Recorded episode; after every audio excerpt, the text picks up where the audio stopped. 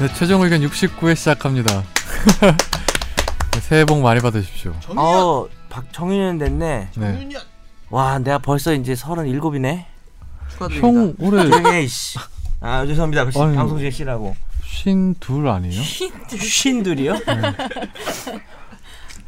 좋네요. 신둘. 정 변호사님 머리에 무슨 뭐, 네? 뭐 무슨 아, 아 이거- 정윤이라서 여기 뭐 무슨 닭뼈살 한 거예요? 아니 아니요 머리가 아침에 되게 좋은 생각이 갑자기 팍 떠올라가지고요 네. 이 그 상태예요 음. 음. 이렇게 팍 떠오른 거예요 지금 생각 아 그래요? 네, 아이디어 상태 그 눈은 왜 풀렸어요? 눈이요 네. 기- 아이디어 기침이 너무 아주 위로 막- 올라가가지고요 외국 박사 같아요 왜 그게 뭐예요? 백투더 퓨처 Back to the 이런데 아, 그러니까. Future의 나오는 미친 사람. 박사. 약간 좀 정줄 노는 뭔가 박사. 이렇게 전기나 이런 게 터져가지고 어. 이렇게 오. 머리가 그만 찍으시죠 좋네요. 아니 뭐 새해에는 뭐 하- 계획은 세우셨어요? 정 변호사님. 아 지금 저는 원래 매년 네. 요때 넘어갈 때가 이, 1년 중에 제일 바쁠 때라 네. 새해가 넘어갔는지도 몰라, 모를 정도였어요 정말 아, 12월 31일이고 뭐고 네. 강의가 좀 많아서 음. 바쁩니다 요즘에 네. 그럼 따로 계획은 안 세웠어요? 네, 뭐 좀 신년 계획. 세워줘 올해 안에는 뭘 하겠다 이런 거. 올해는 이제 결혼을 나 아, 이거 형수님한테 이럴 거예요 진짜. 어머님 들으세요. 아니, 이런 들어야죠. 얘기였다니까 이런 얘기. 결혼을 생활을 지- 다- 다시 한번 되돌아보며 결혼의 소중함을 느끼고 네. 싶다고. 아, 그런 거예요? 이상민 변호사는요? 그냥 이게 시간의 흐름이란 것이 이렇게 사람들이 굳이 이렇게 연 단위로 나누는 것이지 시간은 영속성인 또 것입니다. 미쳐가기 시작합니다. 항상 얘기합니다. 그 계획이 없다는 거 그러니까 샤워하고 나면 그날이 생일이고. 나이 먹는 게 그렇게 싫어? 좋아 그러면? 어, 김선재 아나운서는 네가 47인가? 김선재 이렇게 아나운서 넘어가요. 올해 스물 김선재는 정확하게 나이 스물여섯. 92년생이 아니야? 어... 네 맞아요 좋겠다. 26. 아, 참. 아, 스물여섯. 자신감. 진짜. 스물여섯이면 그 계획이 대학생 없습니다 저도 계획이 없습니다 올해 졸업하지 않아요? 네 이미 논문 다 내고 음, 졸업식이 언젠데요? 했는데요 이미 어 언제 했어요 졸업식? 이번에 아니요 아닌가 아직 아닌가 2월 아닌가? 이월 이런 걸왜 아닌가요? 우리한테 물어보세요? 아 졸업식을 졸업식을 안 가려고 해서 어, 네. 가야죠 그래도 졸업식 가셨어요, 공 기자님은? 저 못 갔어요. 저는 안- 저는 저는 안 왜안 갔고. 가? 2, 월에 할 거 아니에요. 네 근데 왜 안 가요? 약간 귀찮기도 하고 그죠 아, 네. 귀찮으면 안 네. 가죠. 저도 네. 귀찮아서 안 대학교 갔어요. 그 저 과 애들하고 좀 사이가 안 좋죠. 아니 저랑은 되게 멀고 간다. 저보다 다 일찍 했죠 네, 갔는데 대부분 사진을- 일찍 했죠 얼굴 빨개졌어 지금. 친구들인데 천- 사진 혼자 찍고 그럴까 봐. 그게 여기 너무 더워요 근데 어. 나 너무 더워요 음. 아니 그러면 사진 같은 거 찍었어요 졸업 사진? 졸업 사진을 찍었죠. 졸업- 3년 전쯤에 그건 한 원래 2년 찍어요. 전쯤에 네? 그렇게 일찍 찍나? 2년 전에 졸업사진 찍었죠. 찍었으니까. 음. 1년 전쯤 찍지 아니, 않나? 안 2년 전, 찍었네. 아닌가? 전 졸업 사진도 안 찍고 졸업식도 안 가갖고. 근데 저는 졸업 사진을 찍었는데 졸업 그걸 앨범을 못 받았어요. 음. 돈을 졸업장을 안 못 내서요? 받. 아니 돈을 냈는데 졸업식 가서 받기로 했는데 졸업식을 가려고 하고 있었는데 다시 가지 말라고 해가지고요. 그럼 친구 거 회사에서. 이렇게 저 아, 제- 회사에서? 제본 뜨세요. 음, 복사해갖고 링제본 뜨세요. 그렇게까지야. 아니 그거 중앙 도서관 이런 데 가면은 볼 수 있어요. 매해 음. 졸업실 보면. 굳이 거기까지 우리, 가서 저, 자기 우리는 얼굴- 중앙도서관 가면 김태희 그러니까 졸업 김태희. 음. 앨범에 김태희 찢어져 있어요. 누가 뜯어가가지고 김태희는 의료학과 9학번입니다. 내가 갑자기 몰라. 아니 이 옷이 되게 특이해 보여가지고. 이게요. 네. 예. 이쪽은 비치네 속이. 아니 왜 제- 그, 조용히 하시고요. 뭐 이게요. 보여요. 제가 진짜 마음에 들어서 네. 나오자마자 산 옷이에요. 비싼 이게 거예요? 제가 가지고 예, 가지고 있는 옷 중에 그래도 조금 비싼 편인데. 다 비싼 거만 갖고 계시요 아니 그건 뭐 혹시 다. M 사 건가요? 동대문에서 사입해온 아 어. 거. 잠깐만 이름이 되게 이름이 길어요. 아, 엄청 모르겠다. 길어요. 근데 샀는데 사고 한 1, 2주 뒤에 음. 그 당시에 그 오나의 귀신이라고 박보영 조정석 나오는 음. 케이블 드라마 있었는데 이 좀 특이하잖아요. 음. 조정석이 입고 나온 거예요. 아, 그- 그래서 제가 먼저 샀다고 사람들한테 얘기를 해도 음. 그게 무슨 의미가 있겠어요. 그냥 음. 조정석이 입으니까 따라서 입은 것처럼 된 아니에요. 거예요. 정 아니, 형이 변호사님 꿀리지 잘 않아요. 생겼으니까 그쵸. 괜찮아요. 정 변호사님은 네? 공유보다 잘 생겼잖아요. 공유 뭐 잽도 안 되지. 그러니까 정말. 본인이 공유보다 잘 생겼잖아요. 아니, 공유는 뭐 음. 정연석에 제가 비하면 지난주에 뭐. 그 저희 단체 방에 공유 사진 올렸잖아요. 아 맞아 음. 맞아. 근데 RA로 늘린 거라 했어요. 아 진짜? 아, 진짜 그 사진 조작 RA로 늘린 사진 거라면서. 조작한 거 좀 올리지 마요. 음. 아니라니까요. 사람이 어떻게 그렇게 공유는 길 수가 있어요. 그렇습니다. 공유는 키가 커요? 공유는 그래요. 키가 큰 문제가 아니에요. 다리가 엄청 길고요. 변호사님도 다리 길어요. 머리 웃기지 여기 마. 목부터 바로 다리잖아요. 이거. 아니, 그러니까 제 얘기랑 공유 얘기랑 안 섞었으면 좋겠어요. 아, 아니, 근데 공유 얘기를 좀 하잖아요. 머리가 진짜 요만한 게 달려 있어요. 음. 그 긴데. 곤충이야 매닝 블랙인 머리가 줄 알았어. 머리가 달려 있고. 불멸은 아니지만 꽤나 길다네. 너무 길더라 다리가. 아니 그래도 머리가 좀 커야지 들어가는 게 많을 수 있잖아요. 그래도. 본인은 그렇게 생각하겠죠. 그럼 공유로 살고 싶어요. 유퉁으로 살고 싶어요. 왜 하필 유통이에요? 유통이 어때서요? 유통이 사람을 어떻게- 외모로 평가하는 거예요? 더 욱하지 아, 마세요. 더 없어 보여요. 이거 그러면 나 가만히 몽- 있어야 돼요. 몽고 갈 거야. 몽고 한번 같이 가. 결혼 많이 하려고. 아니, 아 유통 보러 간다지 내가 뭘 결혼을 많이 해요. 몽고 미안합니까 지금? 야 네, 이제 얼른 빨리 청취자 우리 사연으로 넘어가시면 안 2천만 되겠어요. 몽고 시민, 아니 몽고 시민, 2017년에 그래도 첫 몽고 국민들이 저건데 지금, 어? 무슨 이게 뭐 이게 이게 뭐야 이게. 저희 청취자 사연이 4개가 왔는데요. 네. 먼저 네 개야? 아, 예. 가게. 세개 아닌가? Four. 아이 밑에 하나 더 있구나. 김선재 아나운서가 소개해 주시죠. 방금 받았습니다. 네, 방송 잘 들었습니다. 저번에 방송 중에 닉네임 얘기 나왔었죠. 부끄럽지만 거제도 이쁜이라고 불러주세요. 뒤에 크가 한 20개 있어요. 그, 크크크크크크. 웃을 때가 아닌데 추가 문의가 있어 메일 드립니다. 진짜 웃을 때가 아니구나. 네, 아무래도 느낌이 안 좋았는데 집주인이 전세금을 안 주려고 버티는 것 같아요. 원래 이사 날짜는 내일이었고 오늘 전화가 와서 녹음을 해놨대요. 아들 대학을 다른 나라로 보내는데 재산을 증명해야 해서 서류가 어쩌고 저쩌고 월요일이나 화요일에 입금이 가능하다고 하네요. 1차 당황. 그런데 통화 중 확인해보니 전세금을 잘못 알고 계시더라고요. 혹시나 싶어서 그럼 늦어도 화요일까지는 전세금 9천만 원 한 번에 입금 가능하죠? 라고 물으니 집주인은 8천만 원 아니냐네요. 2차 당황. 확인해 보시라고 하고 급히 전화를 끊고 이사업체에 전화해서 내일 이사를 취소했습니다. 그래서 질문은 1번 통화상으로 다음 주 월요일 화요일엔 가능하다고 했는데 그때도 전세금을 돌려주지 않으면 어떻게 해야 하나요? 2번 내용 증명이라는 게 있던데 서류를 보내려고 해도 집주인이 필리핀에 거주 중입니다. 주소도 모르고요. 어떻게 해야 할까요? 3번 전세 계약서를 잃어버렸습니다. 계약 당시 부동산은 없어져서 부동산을 통해서 사본을 받을 수도 없어서 집주인은 전세금을 천만 원이나 적게 부르면서 우기고 있는데 다행히 확정일자는 받아둬서 인터넷 대법원 등기소에 확정일자 열람하니 전세금 9천이라고 확인 가능합니다. 계좌이체 송금 내역도 있고요. 전세계약서 분실을 집주인이 알면 제가 불리해질까요? 음. 이거 일단 전형적이네요, 만일에 전형적이네. 예를 들어서 이분은 되게 착한 세입자시네요. 예. 집주인 원래 계약 날 이사 날짜까지 했는데 이사 취소하는데 또 그러면 수수료까지 냈을 음. 거 아니에요. 이사 그렇죠. 예. 이사 취소 수수료 들어가고. 필리핀 안 살고 있을 수도 있을 것 같다는 음. 생각이 신정환이야, 갑자기 듭니다. 왜 그럼 일단 먼저 여기서 그 다음 주에 뭐 화요일 날 뭐 집주인이 그 전세금 돌려주겠다 했는데 만일에 화요일 날도 안 돌려줬을 경우에는 세입자들은 어떤 어떤 법적 수단이 있나요? 정말 무슨 짜고 친 것처럼 전형적인 답이 나오는 이런 케이스라서 구제 수단이 얼마든지 있습니다. 일단은 기본적으로는 안 나가고 버티는 방법이 있고 예. 그냥 안 나, 그러니까 줄 때까지 안 나가면 되는 거죠. 그, 그, 그렇게 되면은 근데 이제 그러면 또 차임이 발생하잖아요. 그것뿐만 아니라 예를 들어 음. 이런 거죠. 자기가 새로 들어 전세를 구해서 들어간 집에서 전세금을 그날 납부를 해줘야 그렇지. 되는데 그 사람은 또 빠지고 이렇게 되면 음. 연결이 돼 있잖아요. 그래서 예. 이것을 구제하기 위한 제도가 네. 임차권 등기 명령이라고 예.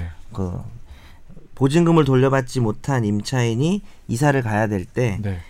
법원에 임차권 등기 명령을 신청해서 그걸 해놓고 예. 나가면 네. 마치 이제 안 나간 것처럼 네. 그래서 중간에 무슨 다른 뭐 저당권이나 이런 게 들어와도 자기가 그 순서에 제일 먼저 지금 음. 이미 지금 이 집에 뭐 뭐가 들어왔다 그래도 예전에 자기가 주택임대차 들어올 때 보통 전입신고랑 이, 그 들어와 인도를 하잖아요. 네. 들어와 살면 그때 생긴 대항력과 우선 변제권을 그냥 거기다 이렇게 딱 침발라 놓고 나가는 거예요. 그러니까 일종의 딱지 붙여놓고 나가는 그렇죠. 예, 거네요. 임차권 등기명령이라는 제도를 뭐 소개를 그, 두지, 드리자면 뭐 신청 절차나 뭐 이런 게 있는데 이건 뭐 알아보시면 쉽게 알아보실 수 있기 때문에 후딱 나옵니다. 후딱 나오고. 근데 뭐 바로 문제는 나가는 그런 거 아니에요. 이게 그런 제도가 있다 하더라도 이게 이사하는 사람 입장에서는 이제 자기가 새로 들어가는 집에 돈을 줘야 되는데 그렇죠. 전세금을 받아서 줘야 되는데 돈이 그건 뭐, 없잖아요. 돈이 그거- 없고. 그 같은 경우에는 조금 뭐 마이너스 통장을 통해서 해야 될 것 같은데 음. 그 경우에 발생한 이자 비용에 대해서는 다시 청구가 가능한가요, 그러면요?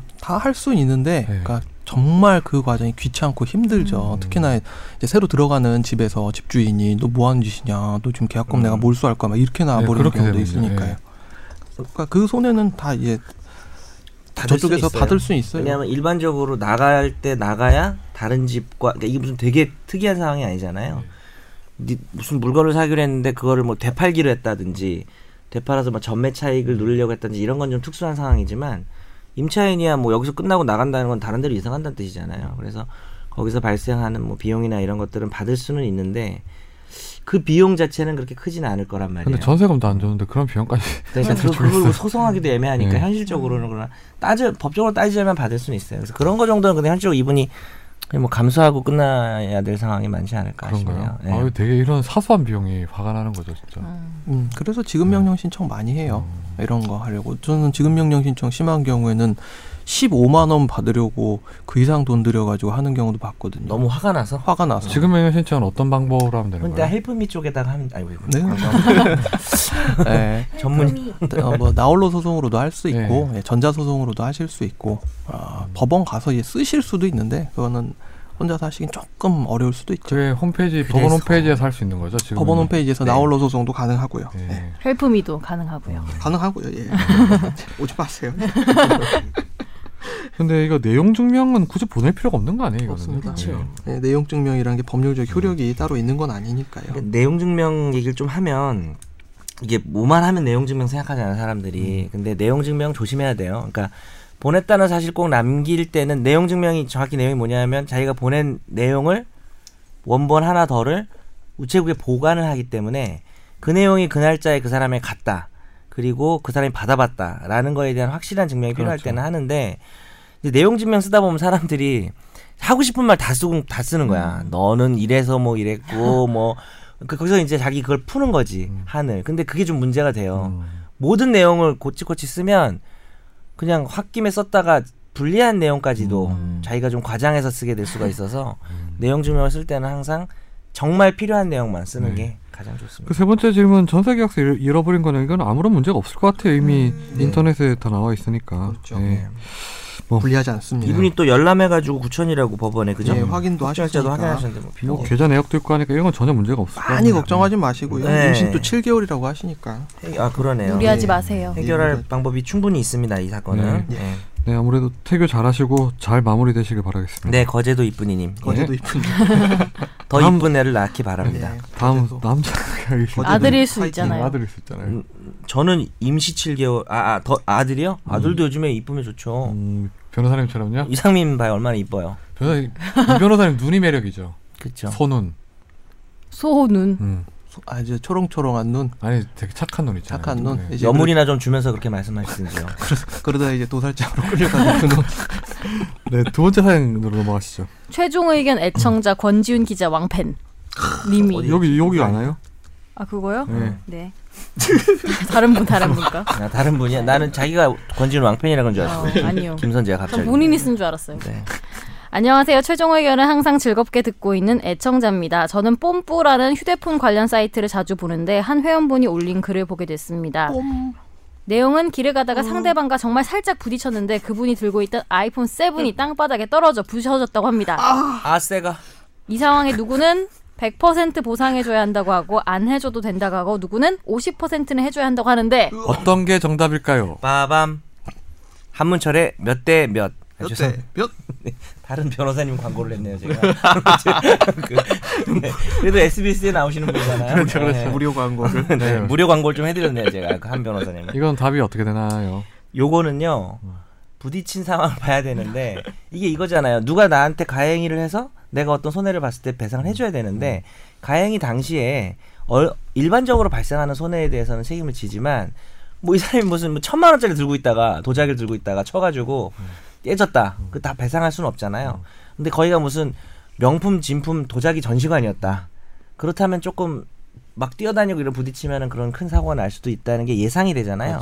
그럴땐 배상을 매길 수도 있어요. 그래서 결론적으로는 아이폰 7이 땅바닥에 떨어져 완전히 못 쓰게 됐다라면 좀 금액이 큰 것 같아요. 그래서 상황을 따져봐야 하는데 어뭐 세븐을 들고 있고 이걸 충분히 알고 인지한 상태에서 부주의하게 무슨 동작을 크게 하고 뭐 이래가지고 떨어뜨려서 부쉈다면은 거의 이 금액을 받을 수도 있을 것이고 근데 그런 경우가 아니라 길에서 뭐 수많은 사람이 왔다 갔다 하다 부딪혀가지고 귀중품이 떨어졌다 박살났을 때는 전액을 받기는 좀 어렵다고 보는 게 맞습니다. 근데 이게 왜 이런 게 나오냐면 이게 범죄를 많이 악용이 돼서 저희 그래요. 아버지가 직접 당한 적 있어요. 네. 음. 술을 만취 상태에서 피해자 코스프레 하는 거죠. 어. 네, 그러니까, 그러니까 반대로. 예. 음. 술에 만취될 때 거의 많으신데 그렇다 보니 이제 본인이 만취가 아니라고 주장을 하는데 술집에서 당한 거예요 네. 저 사기를. 지난주에 이어서 아버님 사연이 두 개가 나옵니다. 근데- 지난번에 키를 공개하시더니 네. 아니, 지- 169cm 네. 대고 다니는 DSLR을 어. 어떤 사람이 되게 스스로를- 비싸잖아요. 근데 네.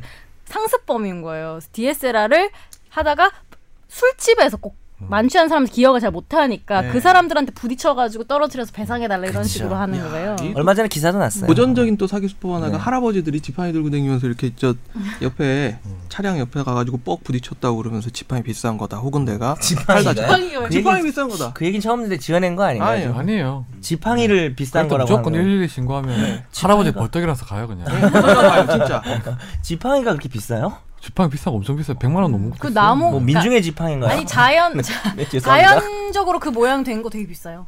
어 그래요? 근데 이게 핸드폰 같은 경우에는 그 어른들이나 청소년들이 애기 초등학생들 있잖아요. 네. 가다가 부딪힌 다음에 너 너 너 때문에 부서졌다. 너 안 그러면 감옥 간다며 어머니들이 그냥 100% 보상을 계속 해줬어요. 음. 그래서 그런 게 범죄에 많이 악용되다 보니까 지금 그렇죠. 요런 게 많이 나왔을 거예요. 사기죄가 예. 될 수 있는 건데 어, 일단 범죄자가 아니라 네. 이렇게 실수로 이렇게 된 경우에도 전액을 보상해줄 필요는 없는 경우가 대부분이기 때문에 그렇죠. 누가 그렇게 하면은 뭐 만약에 그게 나쁜 의도로 그러는 것 같다 그러면 그렇게 쫄 필요 네. 없다라는 생각이 드네요.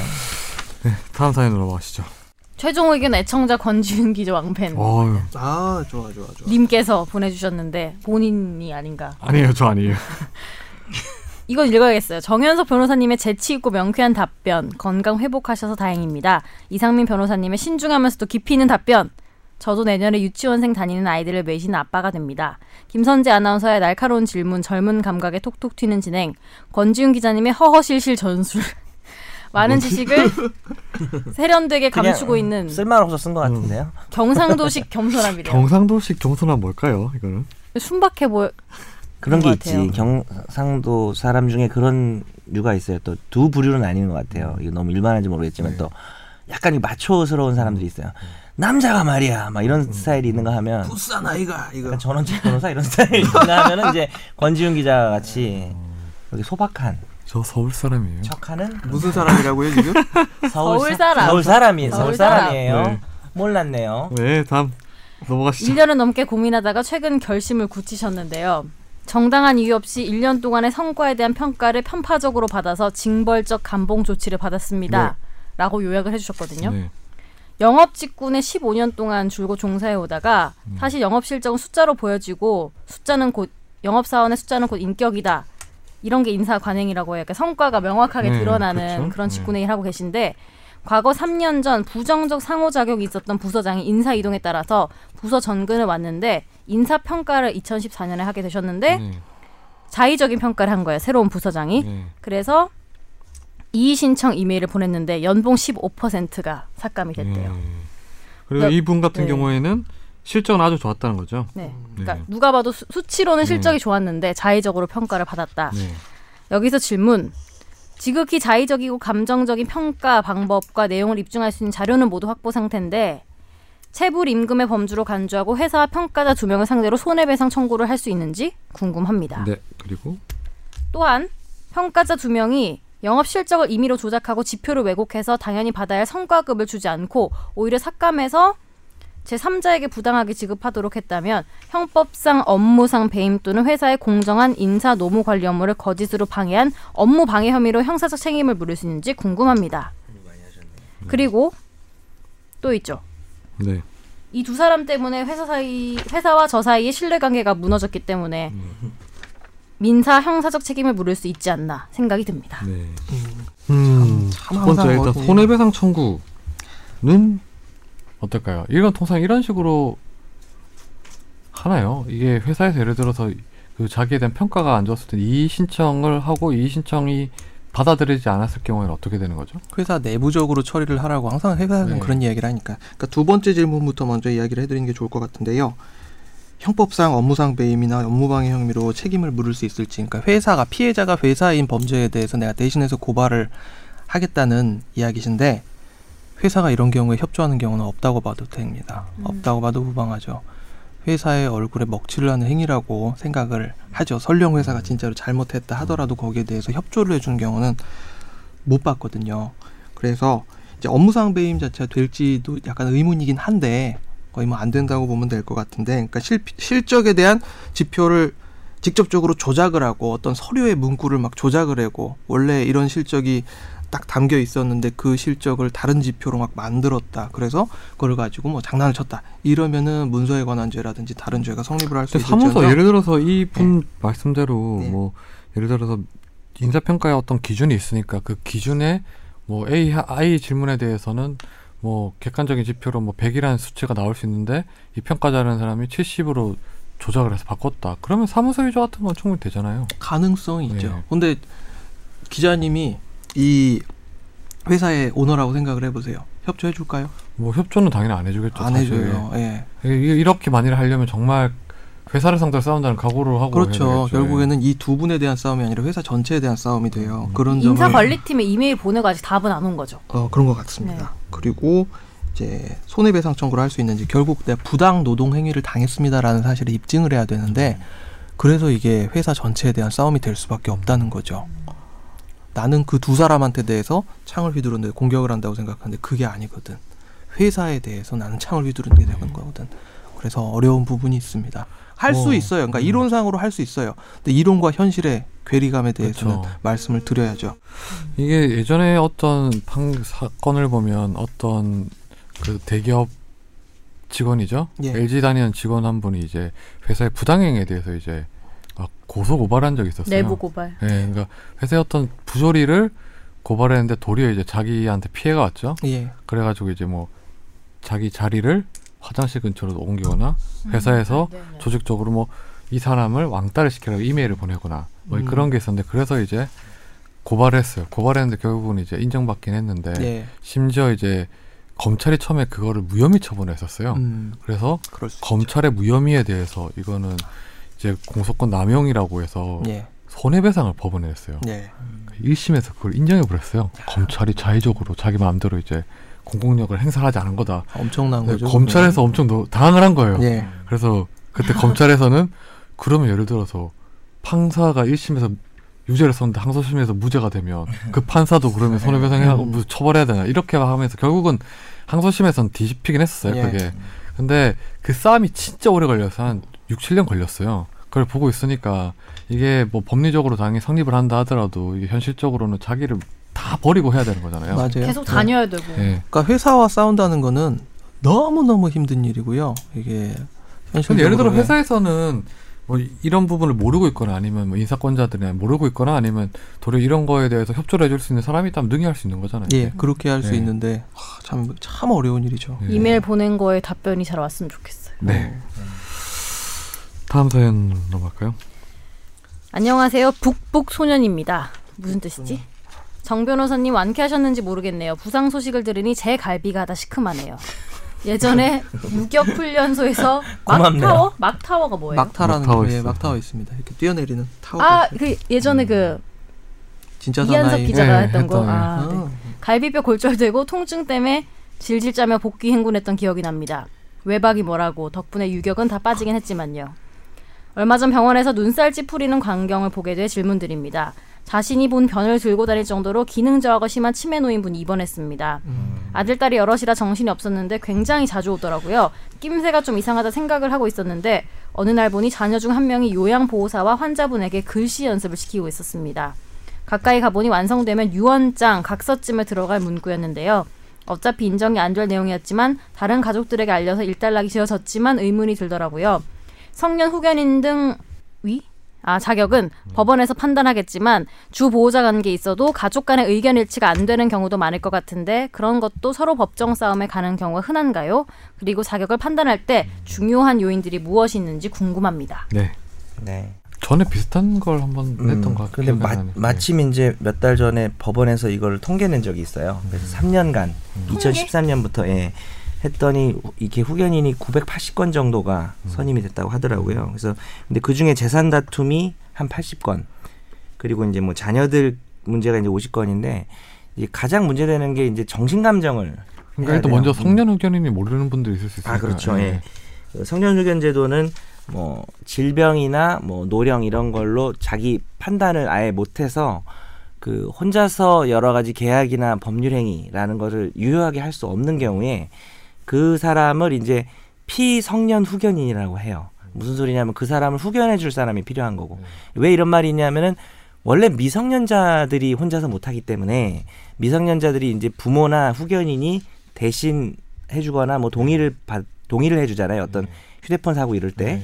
근데 이 사람들은 미성년자가 아님에도 불구하고 뭐 정신적으로나 노령이나 이런 걸로 판단을 제대로 못해서 법원에 이제 본인이나 배우자나 뭐 사촌의 혈족 등이 신청을 해가지고 누군가가 이제 후견인으로 지정이 되는 거죠. 그렇죠. 의사결정을 음. 대신해주는 사람을 그쵸, 말하는 그쵸. 거죠. 예. 그래서 그런 제도인데 이제 노인들이 이제 재산이 좀 있고 예. 또 이제 정신이 조금 치매 같은 게 걸리고 특히 그 대표적인 뇌병변 기업 음. 있잖아요. 예. 네, 신격호 네. 총- 롯데 총괄회장 같은 경우 그랬는데 그게 이제 그래서 좀 사람들이 좀 유명해졌죠 얼마 전에 그래서 그래서 어, 그런 경우에 이제 정신 감정을 하고 이래야 되는데 네. 또 보통 이제 그러, 그분을 데리고 있는 쪽에서는 괜찮다 어, 그분을 이제 확보하고 있는 쪽에서는 정신에 문제가 없다 그러고 이제 못 데리고 있는 쪽에서는 문제가 있다 이렇게 싸우죠 근데 정신 감정을 이렇게 회피하는 경우가 많대요 그 성년 의견을 하려면 법원에 신청을 해야 되잖아요. 네네 법원에서 판단하는 기준이 대부분 그 정신과 감정이잖아요. 근데 그렇죠 그걸 근데 해야 알죠 그 의사 같은 경우에 보면 여러 가지 소견들이 있을 경우는 어떻게 되는 거예요? 저도 그게 네. 궁금한 게 왜 가끔 보면은 그런 드라마 분들이 같은데. 100이라고 치면 상태가 100 내내 이상하신 게 아니고 음, 음. 왔다 갔다 하시잖아요, 사실은. 법정에 들어가면 멀쩡한데 나오면 네. 음. 이상하고 그러니까 그런 경우도 있을 수. 그러니까 멀쩡할 때 멀쩡할 때 제정신일 때 썼다가 막 그럴 수도 있잖아요. 여러 가지 봐야죠. 그래서 피성년 후견인이 있고 피한정 후견이라는 게 있어요. 그래서 피성년 후견인은 지속적으로 이런 상태가 계속되는 사람, 음. 한정 후견인은 뭐 그랬다 말았다 하고 약간 정도가 이렇게 심하지 않은 사람. 음, 그럴 단계가. 경우에는 그 사람이 쓴 문서에 대한 효력은 어떻게 판단하는 거예요? 어쨌든 둘 다 혼자서 못한다라고 보는 거고, 아, 어, 다만 이제 뭐 그 피성년 후견인은 보다 피한정 후견이 조금 본인이 할 수 있는 행위 능력이 조금 좀 더 넓어요. 그래서 법원이 뭐 지정해 준 거는 뭐 할 수 있다든지 계약서 같은 작성을 못 할 거 아니에요. 못하죠. 네. 재산 관련된 거예요. 그러니까 예를 들어 이렇게 보면 돼요. 피성년 후견인 제일 좀 상태가 많이 심하신 분은 본인이 뭘 하고 후견인의 동의를 얻는 것도 없어요. 그냥 후견인이 다 알아서 해야 되고 아까 말한 조금 그 상태가 좀 덜한 분들은 본인이 뭘 하고 후견인이 동의를 해준 형태가 가능하다든지 이런 차이가 있죠. 그럼 대부분 엄청 거부들 같은 경우에는 치매가 치매나 어떤 이 의사결정 능력이 있을 때 뭘 유언장을 작성해놔야 되겠네요, 진짜 그러면요. 안 하죠, 근데. 그 대부분 그래서 문제가 언제 생기는 그렇게 거예요. 신경- 될지 신경코- 모르죠. 네. 신격호 회장 뭐 사건도 그때 생각. 이제 8월 말인가 9월 달엔 그때 이제 났던 걸로 기억을 하는데 그 사건 이제 시- 신청인 측에 이영곤 변호사님하고 제하고 알, 알아가지고 그때 얘기를 한번 한 적이 있거든요. 그러니까 신정숙 씨 측이었어요. 그분은 신청인 측이었죠. 근데 마찬가지로 이제 정신 감정을 받아야 되는데 그 감정 자체를 저쪽에서 안 받으려고 하니까 아 그러면은 지금 있는 쪽 가까운 쪽에서라도 받아라 현대 아산병원이든 어디든 원하는 쪽에서 받아라 하는데 멀쩡하니까 받을 필요가 없다라고 저쪽에서는 계속 주장을 하다가 결국 성년 후견 신청이 개시가 되었던 것으로 제가 기억을 합니다. 8월 말이었을 거예요 아마. 그러니까 뭐 정신감정 회피하면은 법원에서 가사 조사관 같은 사람이 출장을 해서 음. 조사를 하기도 하고요. 또 뭐 안 나오면 뭐 과태료 물리고 이런 방식으로 좀 강제를 하긴 하죠. 그럼 오늘 사연은 여기서 마무리하고요. 음, 우리 메일 주소가 어떻게 되죠? 저희 최종 의견 메일 주소는 final f i n a l 골뱅이 s b s c o k r 입니다. 예, 많은 질문과 사연을 부탁드리겠습니다. 기계음으로 하기로 한 아니 건가요? 아니요. 그 한 김선재 아나운서 목소리를 듣고 아니, 싶어 하는 김선재 사람. 아나운서 기계음처럼 좀 해주셔야죠. f i n a l 오, 오 진짜 그냥 같았어. 기계음이 난 것 같아요. 기계음으로 대체해 주세요. 너무 느끼하네요. 오늘 집중 탐구 주제는 깜빵입니다. 감방으로 해주실래요? 네. 감방. 뭐뭐 감방. 아, 감방. 감방으로 해주실래요? 네, 깜빵이야 느낌이 오죠. 감방. 예. 근데 감방에- 감방이 아니라 감빵하면 안 되는 거예요? 빵 음. 감방. 학교 찾아볼까요? 저 큰집. 댓글인데 국립학 국립호텔 그 이거- 수용 시설 관련된 네이버 사전에 검색을 해보면 우리 아나운서들이 녹음한 거예요. 그래서 음. 누군지 알 수 있어요. 감방이네. 감방이네요. 그 느낌이 안, 난, 안 난다 근데. 감방은 예, 짜장면도 자장면 하면 느낌 안 나잖아요. 감방도 감 감빵으로 해야 돼. 감빵이 아니 깜빵, 네, 깜빵이지. 깜빵 깜빵. 깜빵. 아 우리 아버지가 맨날 자자, 짜장면 이러면 자장면 자장면 하라고. 김밥. 아, 그래도 김밥. 뭐 이거 그렇죠. 곧 그렇지. 공중파에서 하는 건데 옛날에 생각해보면 감방. 감방. 정확한, 정확한 이 발음을 해야 되잖아요. 지금 이렇게 합시다. 깜방, 일본 거 일본어 일본어예요. 깜방 데스. 간발에 형 오늘 하이테크 너무 다사이. 눈이 풀린 것 같아. 저요? 예. 아직 못 생겼어요. 아니 원래 정연아 씨는 되게 잘생긴 편이잖아요. 어, 어, 원래 그렇지도 잘생겼는데 오늘은 않고요. 못생겼다는 얘기 아니야. 아까 오늘 공유랑 뭐- 비교해놓고 지금 와서 공유보다 어, 잘생겼다고. 잘생겨. 나는 정 변호사님이 공유보다 훨씬 잘생겼어. 아 그 사이에 진짜 이것이 너가 정 정말 변호사님을 위한 길이 아니란 그러니까. 걸 모르십니까? 얘 알고 그러는 거야 지금. 또 아니, 있네. 일부러 그러는 거야. 권지윤 괜찮아요. 보다 훨씬 더 잘생겼어. 형은 송중기보다 잘생겼으니까 전국 1,800만 송중기 아, 팬클럽이 지금 분노하고 네. 있습니다. 예. 아무튼 뭐 아, 어이가 없네요. 최근에 이제 뭐 구치소에서 나오는 사람들이 어이가 없네. 지금 네. 했잖아. 맞춰줘야지. 그건 안 닮았어요. 이걸 어이라 그러거든. 그 유아인이잖아 생각. 주희 PD가 어 그랬어. 어 귀가 아주 그냥 치를 떨게 하는 치를 성대- 떠네요. 성대모사. 네. 구멍이 두 개지요. 어떤 그 최근에 이제 뭐 뭐 김종차관, 안종범 수석, 최순실 이런 사람들이 이제 소환되는 걸 보면 이제 평생 갈 일 없을 예. 줄 알았던. 아 그- 그거 이상한 청문회. 옷들을 입고 이제 주- 나오는데 그래서 이제 뭐 교도소랑 구치소에 대해서 관심이 많은데 이상민 변호사님 예. 교도소와 구치소의 차이가 뭘까요? 교도소와 구치소의 차이는 무엇일까요? 이름만 다를까요? 이거 딴 아니, 것보다 이거 문제는 다를까요? 아니잖아. 예. 임선재 나, 아나운서 나밖에 답변할 아, 사람 없잖아요. 왜냐면 안 여기. 음. 읽고 왔잖아. 어. 여긴 자세히 못 읽었을 거 아니에요. 그럼요. 예. 제가 대본이 문제를- 급히 항상 나와서 중- 사실 준비돼 제가 문제를 있잖아요. 냈어요. 대본이 그러니까. 급히 나와서 못 읽었대요. 예. 그래서 김선재 아나운서 답해봐요. 아니 그 그냥 왠지- 재, 미로 하는 거죠. 예. 왠지 음. 어 안 읽었어요, 근데 형이 형이 너무 늦게 줘서 못 읽은 거죠. 형이 네. 어제 심야에 확- 나와. 아니, 어. 읽- 아니 그렇게 어떻게 대충 누굴- 읽고 나오죠. 형이 확정 된 사람 아닌 사람? 어디가요? 읽고 왔네. 음. 교도소? 취소. 교도소는 된 읽었네. 사람이겠죠. 아니, 읽었네. 답이- 아니 있잖아요. 내가 아니, 맞히면은 왜 꼭 읽었다고 그게 아니라 생각하는 거야? 네. 나 안 대본에 읽고- 답은 없다. 대본에 답은 안 썼었네. 아 있어 왜 없어 밑에 있잖아. 미안해 나도 안 읽어가지고 잠 어디? 밑에 있어요 지금. 죄송해요. 대본에다가. 열심히 쓴 대본을 열심히 읽었어야 되는데. 네. 예, 구치소. 아니 안 읽고 와야 리얼하고 재밌습니다. 네. 그러니까 사람들이 사실 그 감옥에 대해서 되게 구치소와 긍정적이야. 교도소에 대해서 잘 모를 수밖에 없는데 네. 왠 줄 알아요? 네. 본인도 안 읽었기 때문이에요. 저는 저는 어, 어제도 호텔에서 잤어요. 이 방송 때문에. 누구랑요? 너는 호텔에서 어, 자면 꼭 누구랑 내가 자는 더 거야? 내가 더 너는 호텔에서 자면 꼭 누구랑 나 자니? 호텔에서 안 잡았는데요. 그래? 네. 근데 왜 호텔에서 잤다는 게 거기에 대한 답변이 됩니까? 저는 호텔에서 혼자 자는 게 마치 감방 같았어요. 그때 3 1303호 거기요? 네? 1303호? 근데 그거 우리 집 주소에 알아주세요. 그럼 우리 집 주소라. 아니 그때 그거는 그거 진짜- 아니었잖아요. 나 전화로 갑자기 진짜 집 주소야. 아, 집 어디, 주소가 어디 어디 사모예요? 아파트 이렇게 천장 했잖아요. 사는지 모르잖아. 1303호가 만약에 호텔이면 1급 되게 특급 호텔이야. 그러니까 정 변호사님 노래방도 그렇고 막 맨날 노래방도 1303호야? 음. 어쨌든 예, 예. 그 지금 다 계속 네. 하던 건 합시다. 천재 예. 아나운서가 지금 뭐라 그랬냐면 형이 확정됐다 안 됐다. 그러니까 교도소는 형이 확정된 생존. 사람이 교도소는 형이 형의 확정된 확정이 사람. 뭔지 좀 설명해 주시죠. 예. 어, 이제 우리가 재판을 받은 다음에 항소도 하고 상고도 하면서 계속 이 내가 죄를 저지른 게 아니다라고 다툴 수가 있잖아요. 나는 무죄요. 나는 무죄입니다. 유전 무죄. 나중에- 아, 유전 무죄는 아니군요. 나중에 더 이상 다툴 수 없는 상황이 되었을 때 그때 형이 확정됐다고 하고요. 그때부터 이제 기결수라고 해서 형이 확정된 사람으로 취급을 받고 교도소로 가게 됩니다.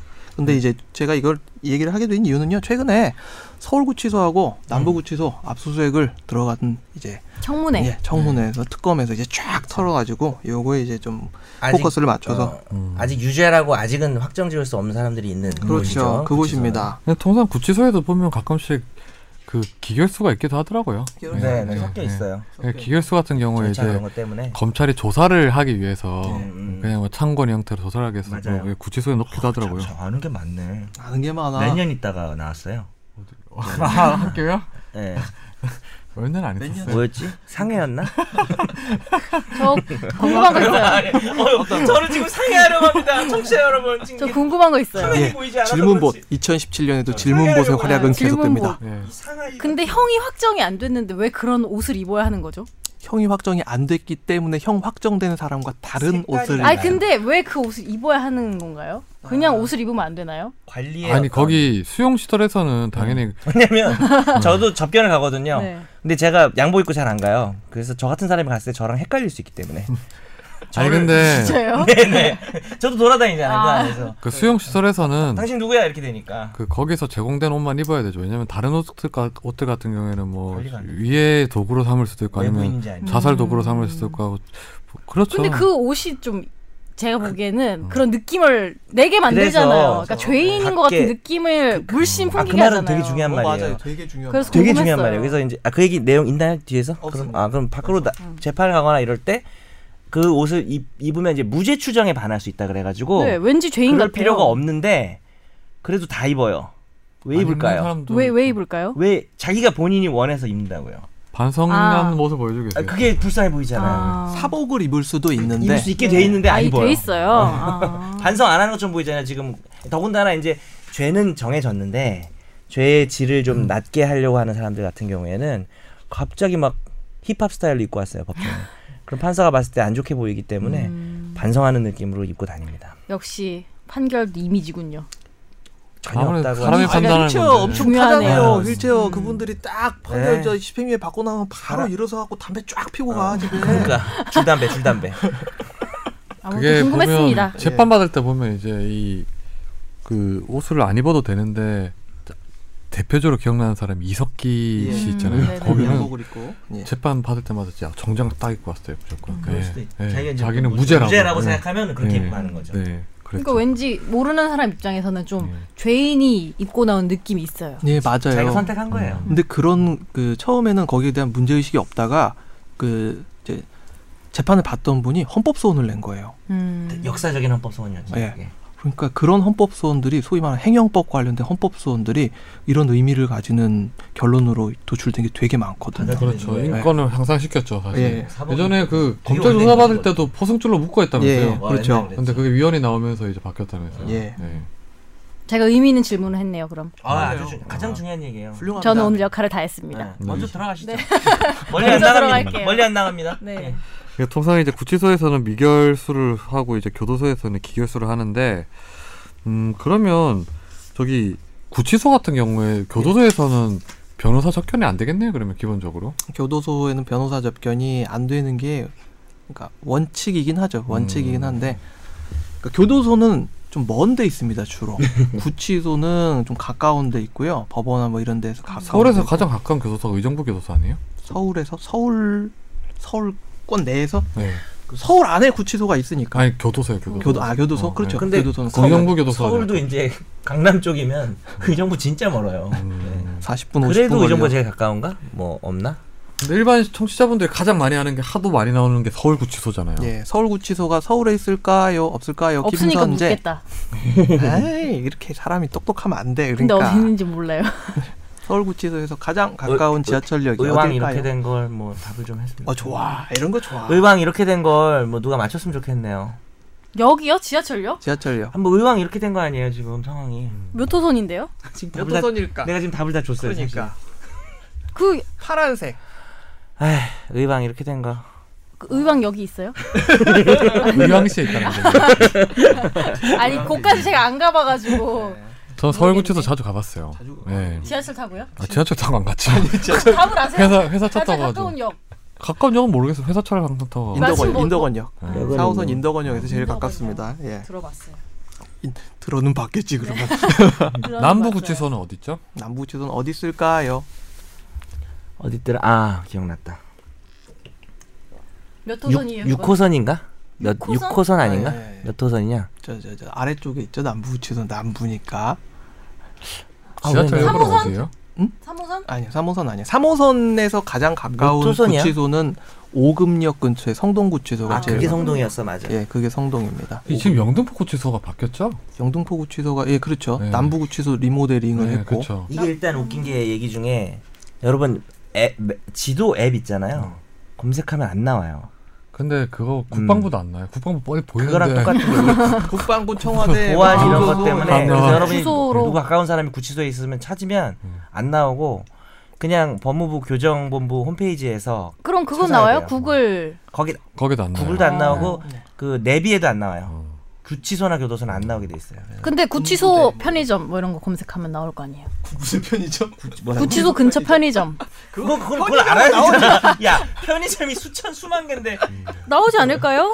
선재가 어떤 때는 되게 똑똑해 보이고 어떤 때는 좀 이상해. 근데 구치소에 있는 게 교도소에 있는 것보다 그러니까 실제로 거기 계시는 분들 나오는데 입장에서 구치소 용품 편의점 이건 아니에요.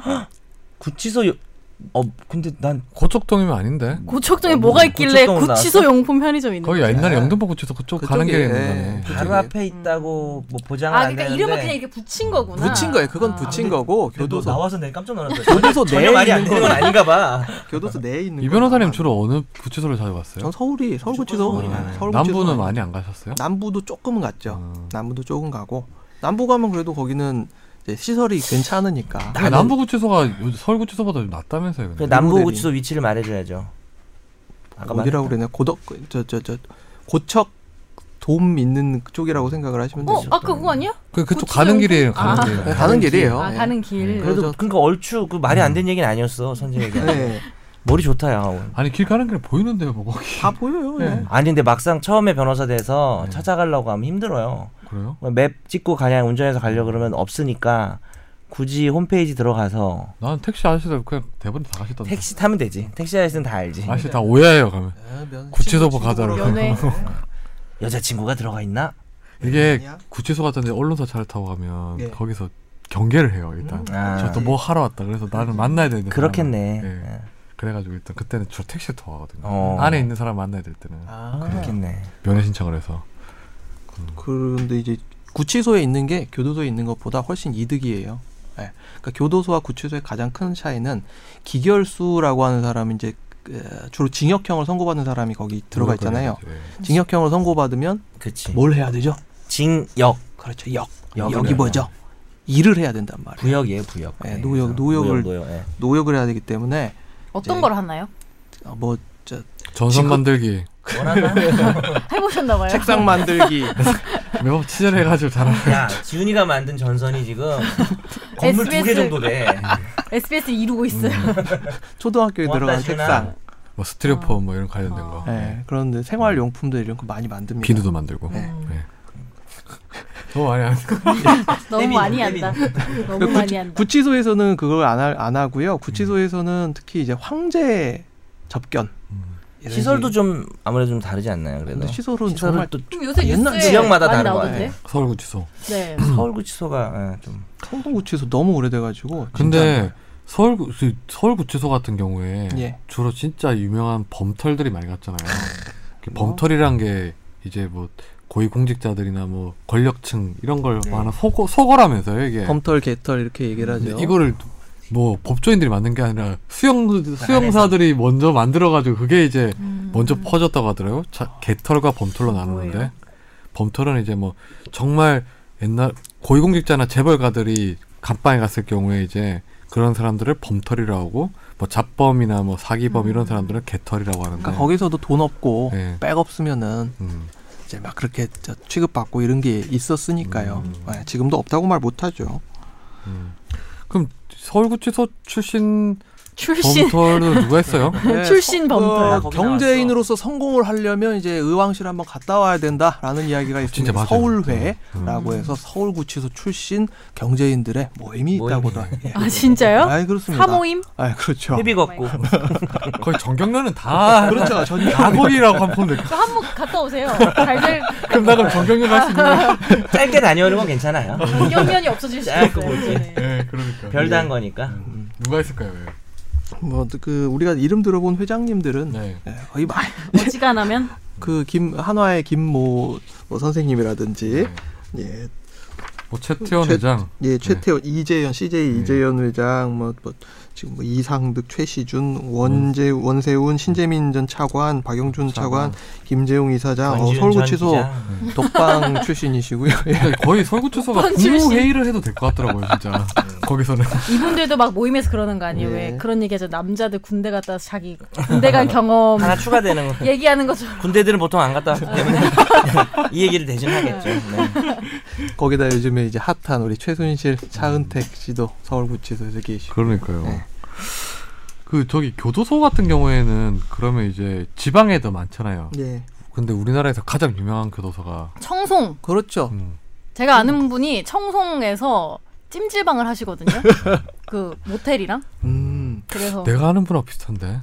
어? 나, 나 같은 누가 분인가? 선배가 아는 분이 거기 바로 할머니, 근처에- 할머니. 예, 할머니 할머니요? 황토방이고 막 뭔지 할머니, 할머니 성함 알아요? 그분인가 보다. 뭐 몰라요. 그분이 그분인가 엄마, 보다. 그러니까 제가 아는 분의 엄마. 황토방 맞죠? 맞는 거기가 몇 외모를 군데 알아요? 없어요. 호리호리한 스타일인가요? 거기 뭐. 없을 만해. 딸이에요, 딸. 그러니까 어. 저희 엄마의 친구분. 음, 엄마 음. 친구. 청송 얘기가 나온 김에 음, 사과가 경북 유명해. 제2교도소에 제가 말하는 거 단어 빨리 얘기할 수 있어요? 내가 하면 바로 해야 돼요. 이어서 청송 콩찰떡. 청송 콩찰떡 에이 콩 이러면 안 되죠. 해봐요. 청송 콩찰떡. 어 오케이 다음 권지훈. 청송 콩찰떡 에이 콩 이러면 안 된다니까. 빨리 해야지. 왜 근데 갑자기 그걸 왜? 왜 이걸 하고 있어야 되지? 한 잠깐. 번만 해봐요. 아 싫어요. 그럼 아는 팥찜빵이라도 해봐요. 죄송- 죄송합니다. 아, 아무튼 청송 교도소가 이름 바뀌었어요. 예. 그- 경북 북부 제 1에서 이교도소. 3교도 예. 예, 2교도소로 이름이 바뀌었죠. 그러니까 청송에서 이것도 어려워. 청송교도 경북 북부도 어렵다고. 경북 북부 교도소. 계산 샥스필. 어, 어렵다고. 아니, 우리가 그러니까 이걸 팥찜빵. 벗어날 수가 없어. 아,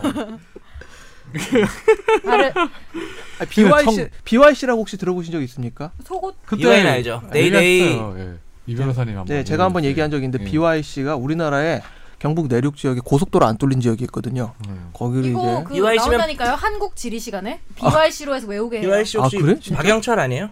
제 친구 중에 아 그분 박영철 씨 그 교도소에 청송교도소 같은 경우에 왜 그렇게 휴학범들이 많이 가는 거예요? 아 거기가 구글 맵이나 네이버 맵으로 이제 한번 보시면 다음 맵이나 이런 걸로 보시면은 왜 여기가 흉악범들이 많이 가는지 딱 볼 수가 있습니다. 뒤에 절벽 아니에요? 천혜의 네. 야이 자연 경관을 자연경관이 사랑하나요? 죽여주거든요. 음. 뒤에가 절벽이요, 삼면이 쫙 그 하천이고 뒤에가 절벽이고 나갈 데가 아무 데도 없어요. 가, 가보셨어요 한번? 음, 좀 가봤죠. 네, 저도 가봤어요. 안 가봤어요. 거기 체험하러 가봤어요. 네, 아. 네. 약간 일반인도 할 수 있나요?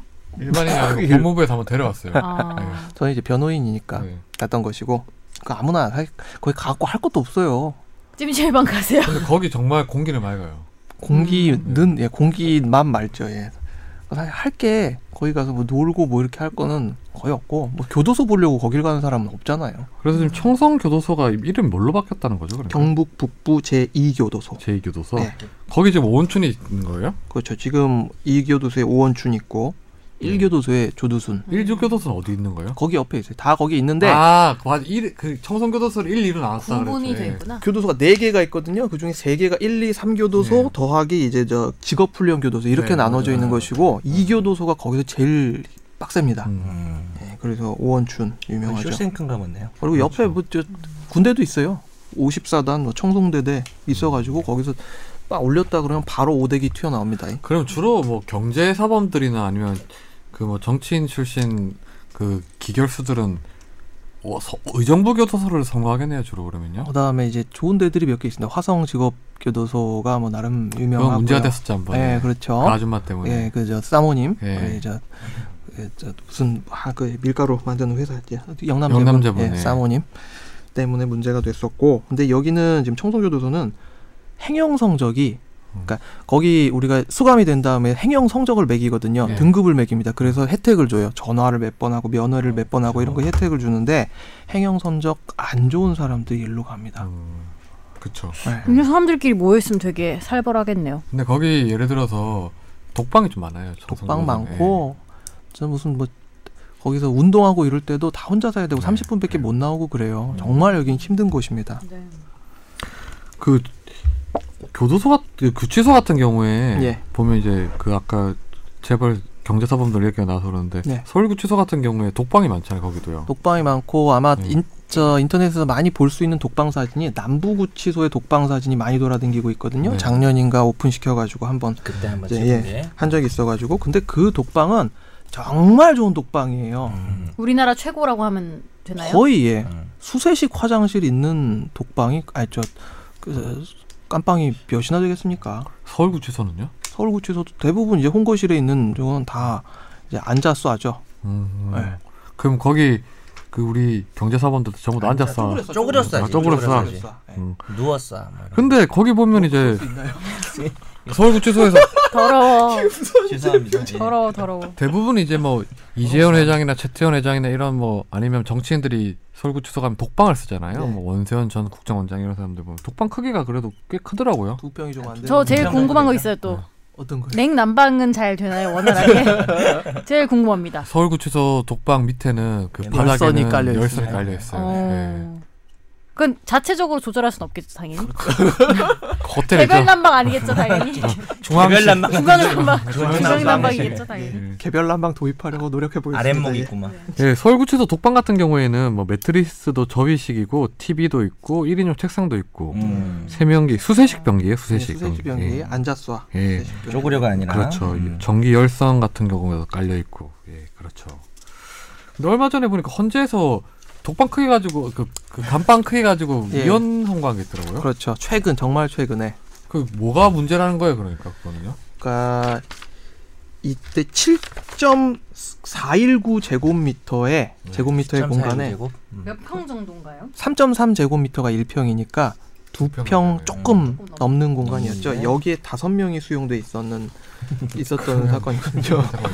우리 넷이 들어가도 좀 힘들 것 같은데. 주희 PD까지 다섯 명이서. 그게 그럼 1인당 한 잠깐 체험해볼까요? 2사 제곱미터인데 1.24 제곱미터 3분의 1평이죠. 1.24면 체험해보고 싶은데. 1.2미터 크기로 제, 곱한 거 아니에요. 그렇죠. 그러면 누우면은 이제 야, 그- 잠깐- 아, 칼잠을 진짜 자야 되겠네요. 예, 잠깐 그렇죠. 누워 보실래요? 이런 공간에 다섯 명을 수용을 해놓은 홍거실에 수용을 해놓은 것이 인간의 존엄성과 인격권을 침해하는 조치다. 몇 명? 해서. 원래 다섯 명이 기본인가요? 홍거실에는 다섯 명이 들어가는 데도 있고요. 한 열다섯 명까지 들어가는 데도 있어요. 넓으면. 넓은 넓으면. 데는. 네. 어떻게 생각해요? 그거에 대해서? 그 두 평에 다섯 명 하는 것은 인간의 존엄성 침해해서 위헌이 나왔는데 이 결정이 맞는 것 같아요? 아니면 뭐 음. 저는 뭐 맞는 것 같아요, 당연히. 이거는 음. 최소한의 뭐 줘야죠. 그래도 뭐 이런 여론도 있어요. 지들이 죄지어서 아니, 네, 뭐 들어갔는데. 자유의 뭐 침해나 뭐 신체 자유의 어떤 그런 침해는 뭐 어느 정도는 뭐 수인을 해야 되는데 이게 너무 심하잖아요. 뭐 필리핀도 아니고 그 필리핀 수용소 그때 보니까 사진 사진 보니까 보니까 보셨어요, 엄청나던데. 변호사님? 예. 아니, 두테르테 가고 난 다음에 네. 다 잡아놨잖아요. 네. 자리가 없어. 자리가 없어서 이제 그 지옥철이에요? 계- 계단에서도 재워요. 아, 선생님 못 봤어요. 네, 음. 겹쳐서 자고 막 위에 올려서 겹쳐서 자고 얘기만 안 이러는데 듣고. 그 거기 막 누가 인터뷰를 한 거 보니까 거기 수용자들이 겹쳐서 자는데 한 명은 밑에서 잘 수 없으니까 시간대로 옮긴대요. 그래서 아. 내가 밑에서 두 시간 자면 널 이렇게 깨 잔대. 있는 게 낫지 않을까요? 그 위에서 자는 게 꼭 좋은지는 모르겠어요. 약간 추우니까 위에서 좀 덥고 덥잖아요, 사람을 덥죠. 덮고 예, 예. 덮어 이불처럼 뭐 이런 게 나을 수도 있고 잠이 잘 올 것 같기도 하고 원래 짝짝 눌러줘야 그래. 근데 된다. 아니 전염병 나오고. 머리 발 머리 발 이렇게 하면 많이 들어갈 것 같은데 근데 참 독특하다.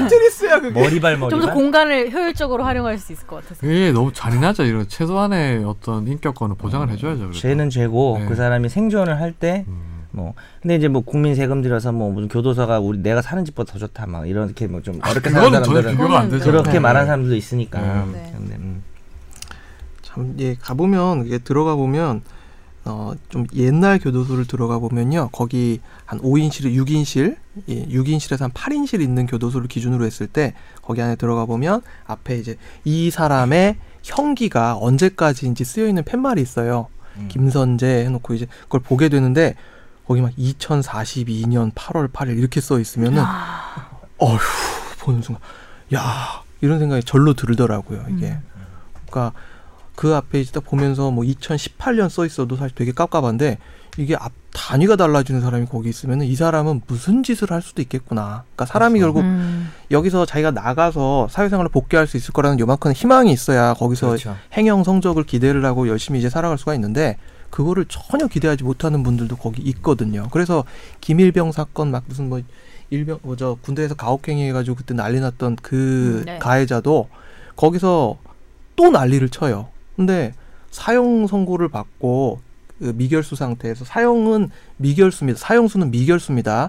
형 집행이 이루어지지 않은 상태에서 계속 대기 타고 있는 상황이에요. 그래서 그 사람은 파란 옷 안 입어요. 파란 옷이 기결수의 상징인데 지금 최순실 씨가 입는 옷 색깔이 황갈색이라는 거 아시죠? 예.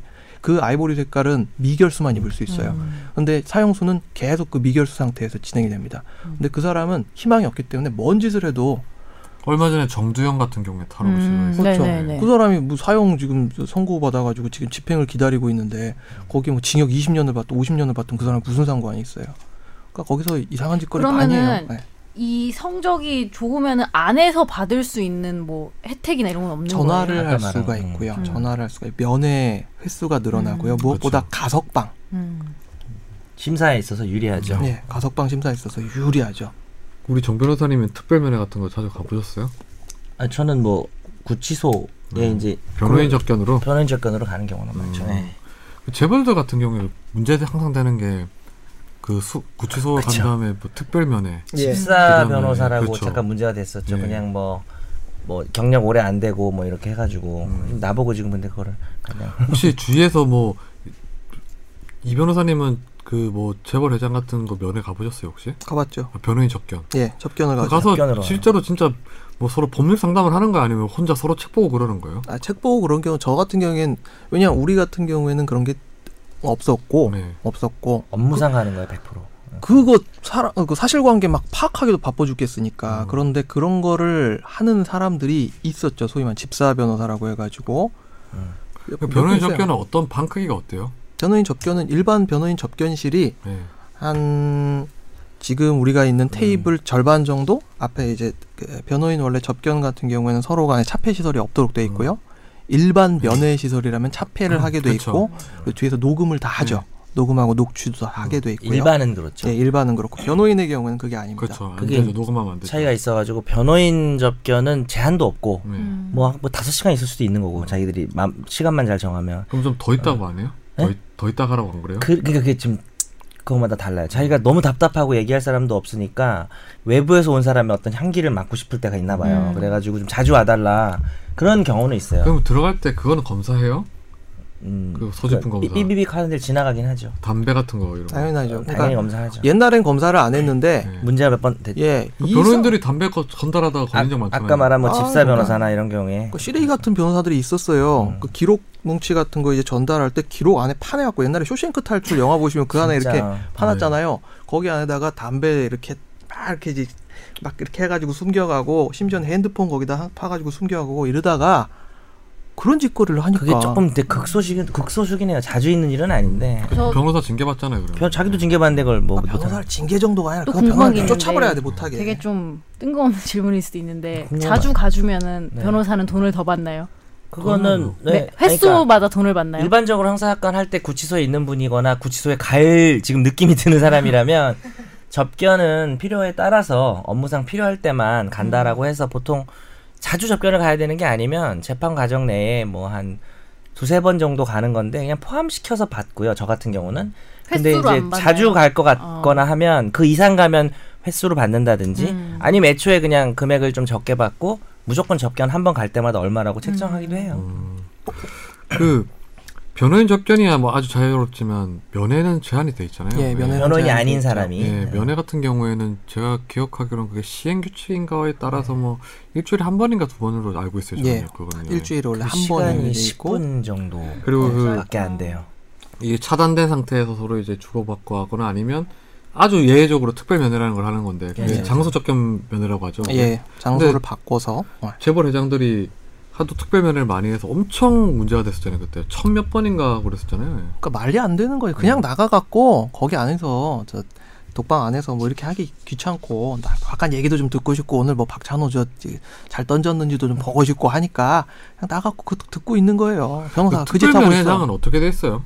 한 번도 안 가봤는데 특별 면회. 는 특별면의 대상 아, 그래서 이게 구치소장의 에, 파워란 게 네. 있는 거죠. 음. 결국 그러니까 특별 면회장 같은 경우에는 일단 CCTV가 없고 녹음 시설이 없고 예. 거기 감독관도 없다면서요. 근데 거기 보면 그냥 다 예. 그러니까 그래 뭘 해도 모른다면서요. 예, 안에서. 뭘 해도 모르기 때문에 그 안에 이제 저 의료 장비로 이제 뻥쳐갖고 그 안에 초밥 담아갖고 초밥 먹고 참 별짓. 외국 영화 보면은 네. 교도소 간 남편 아내가 면회 가가지고 하여튼 뭐 특별한 그게 날인지 모르겠지만 왜 가서 막 누가 지키고 있는데 막 거기서 막 키스하고 막 우리나라 그러잖아요. 키스를 할 수가 없어요. 앞에 다 막아놔갖고 이렇게 뽕뽕뽕뽕 구멍 네, 뚫린 그 네, 근데 이제 그런 건 없어요 좀 특별한 날 왜 특별한 날. 뭐 기계. 교도소- 가족들 외국에 교도소 보니까 개방식 이런 거. 어, 아, 그런 아, 건 진짜 있지. 아니 외국에 외국에서는 있어요. 다 아니, 탈출하게 해주는 아니, 부모가 가족들, 같이 잘 수 어. 있게 하루 이렇게 하고 그리고 그런 게 가족들이 있어요. 이렇게 오고 네. 이런 장면들 있잖아요 어. 그런 행사는 있어요. 아 그래요? 예, 그러니까 하루 이렇게 합방을 하게 하고 그러면 그 어디서 그러는 거예요?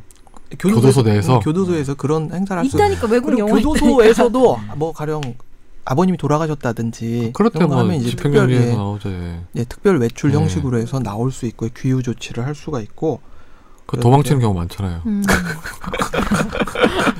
해보셨나 봐요. 아니 그때 아마 그 무슨 아버지 돌아가셨다고 했는데 저기 경제 그 주식 사범인데 같이 나가잖아요. 어. 그 상가집에. 네. 근데 상가집에 가서 5분 화장실 간다고 해놓고 도망쳐가지고 몇 년 안 그래, 잡혔죠 네. 예. 그때. 나쁜 나쁜 놈이다 진짜. 네. 뭐이 수영 시설에 대해서 오늘 뭐 자세히 얘기를 나눠봤는데 혹시 우리 질문봇 김선재 아나운서는 더 궁금한 게 없으신가요? 오늘 너무 제 역할을 많이 해가지고 더 이상 질문이 없습니다. 그렇게 많이 궁금하시면 사실 한번 직접 가보시는 게 가봐요. 그냥 예, 뭐- 나쁜 곳 아니에요. 아니, 사람 그냥 살만해요. 아니, 체험을 통해 아니 체험 프로그램 말한 거 오해하셨나요? 체험 프로그램이 있어요? 그럼요, 있죠. 그냥 갔다 오면서 그 앞에 법무부에서, 어. 저 앞에 두부집 그런 거 많아요. 있어요. 거기서 순두부 한 그릇 먹고 나오면 아 내가 이렇게 법무부에서 여기는 법무부에서 가끔 해요. 그냥 그 저기 아니 체험 프로그램 이런 거 합니다. 주, 저 중고생만 하는 건가? 아니, 다- 다 하는데 성인- 시험 네, 할수 있어요. 프로그램 중고생한테 한다고 그걸? 아 그 교도소 방문 이런 거 하죠 중고생들. 어. 근데 중고생 안 하나? 근데 저 가보면 가보면은 여학생들 한 거였나? 그런 게 좀 있어요. 그러니까 저쪽 사고는 안에 있어요. 그 안에 갇혀 있는 분들이 그러니까. 계속 이쪽을 쳐다보면서 막 이렇게 막 문 두드리고 이런 걸 거기서 보면 지나가요 이렇게? 그렇죠 지나가죠. 오, 진짜 리얼하네. 그리고 성동구치소를 예로 들자면은 그 안에 이제 들어가 가지고 변호인 접견실까지 들어가는 과정에서 기결수 분들하고 많이 마주쳐요. 어, 진짜요? 네, 마주치죠. 그러면 이제 이분들은 위압감 이 있겠네. 이제 네, 그 자유를 갈구하는 그런 눈빛을 볼 수가 있죠. 사실 근데 뭐 범죄자라고 해서 그렇게 무서워할 필요는 없는 것 같아요. 왜냐하면 냉정하게 생각해 보면 얼마 전에 청문회에서 16 그 9개 기업 총수들 나왔잖아요. 그 다 그 수감됐던 사람들이잖아요. 그래서 무섭던데요. 네. 우리 왜 그런 범, 그러니까 범죄자라고 해서 딱지 붙일 필요는 네. 정말 없어요. 근데 그런 그 분위기가 주는 그 음 느낌이 있으니까. 맞아요. 맞습니다. 좀 뭐 교도소는 안 가는 게 제일 좋고요. 구치소도 안 가는 게 좋고. 네. 궁금하신 분은 저 그 옛날에 어느 분인가 제가 중학교 때인가 고등학교 때인가 읽었는데 뺑기통이라는 소설이 있습니다. 세 권짜리인데 예 그거 네. 이거 읽어보 성인 수술 아니에요? 맞습니다. 성인 소설이 맞습니다. 성인이잖아요. 읽을 수 음, 있죠. 그렇죠. 예. 네, 아무튼- 보셨습니까? 그러고 보니까 왜 어떻게 아시죠? 아니 그 뺑기통 되게 유명하잖아요. 그렇죠. 예. 예. 그건데 뭐 작품성이 없는 것도 아니잖아요. 그리고 근데 좀 굉장히 야하죠. 음, 네. 엄마한테 걸리면 혼나죠. 음, 적어놔야겠네. 뭐라고? 뺑기통이요? 네, 뺑기통. 장바구니 담아 놓으세요. 조르기. 선재한테 조르기. 사달라고. 콕 찔러보기. 그걸 어디서 보신 거예요? 콕 찔러 보기는? 그거 뭐 페이스북에 있잖아요.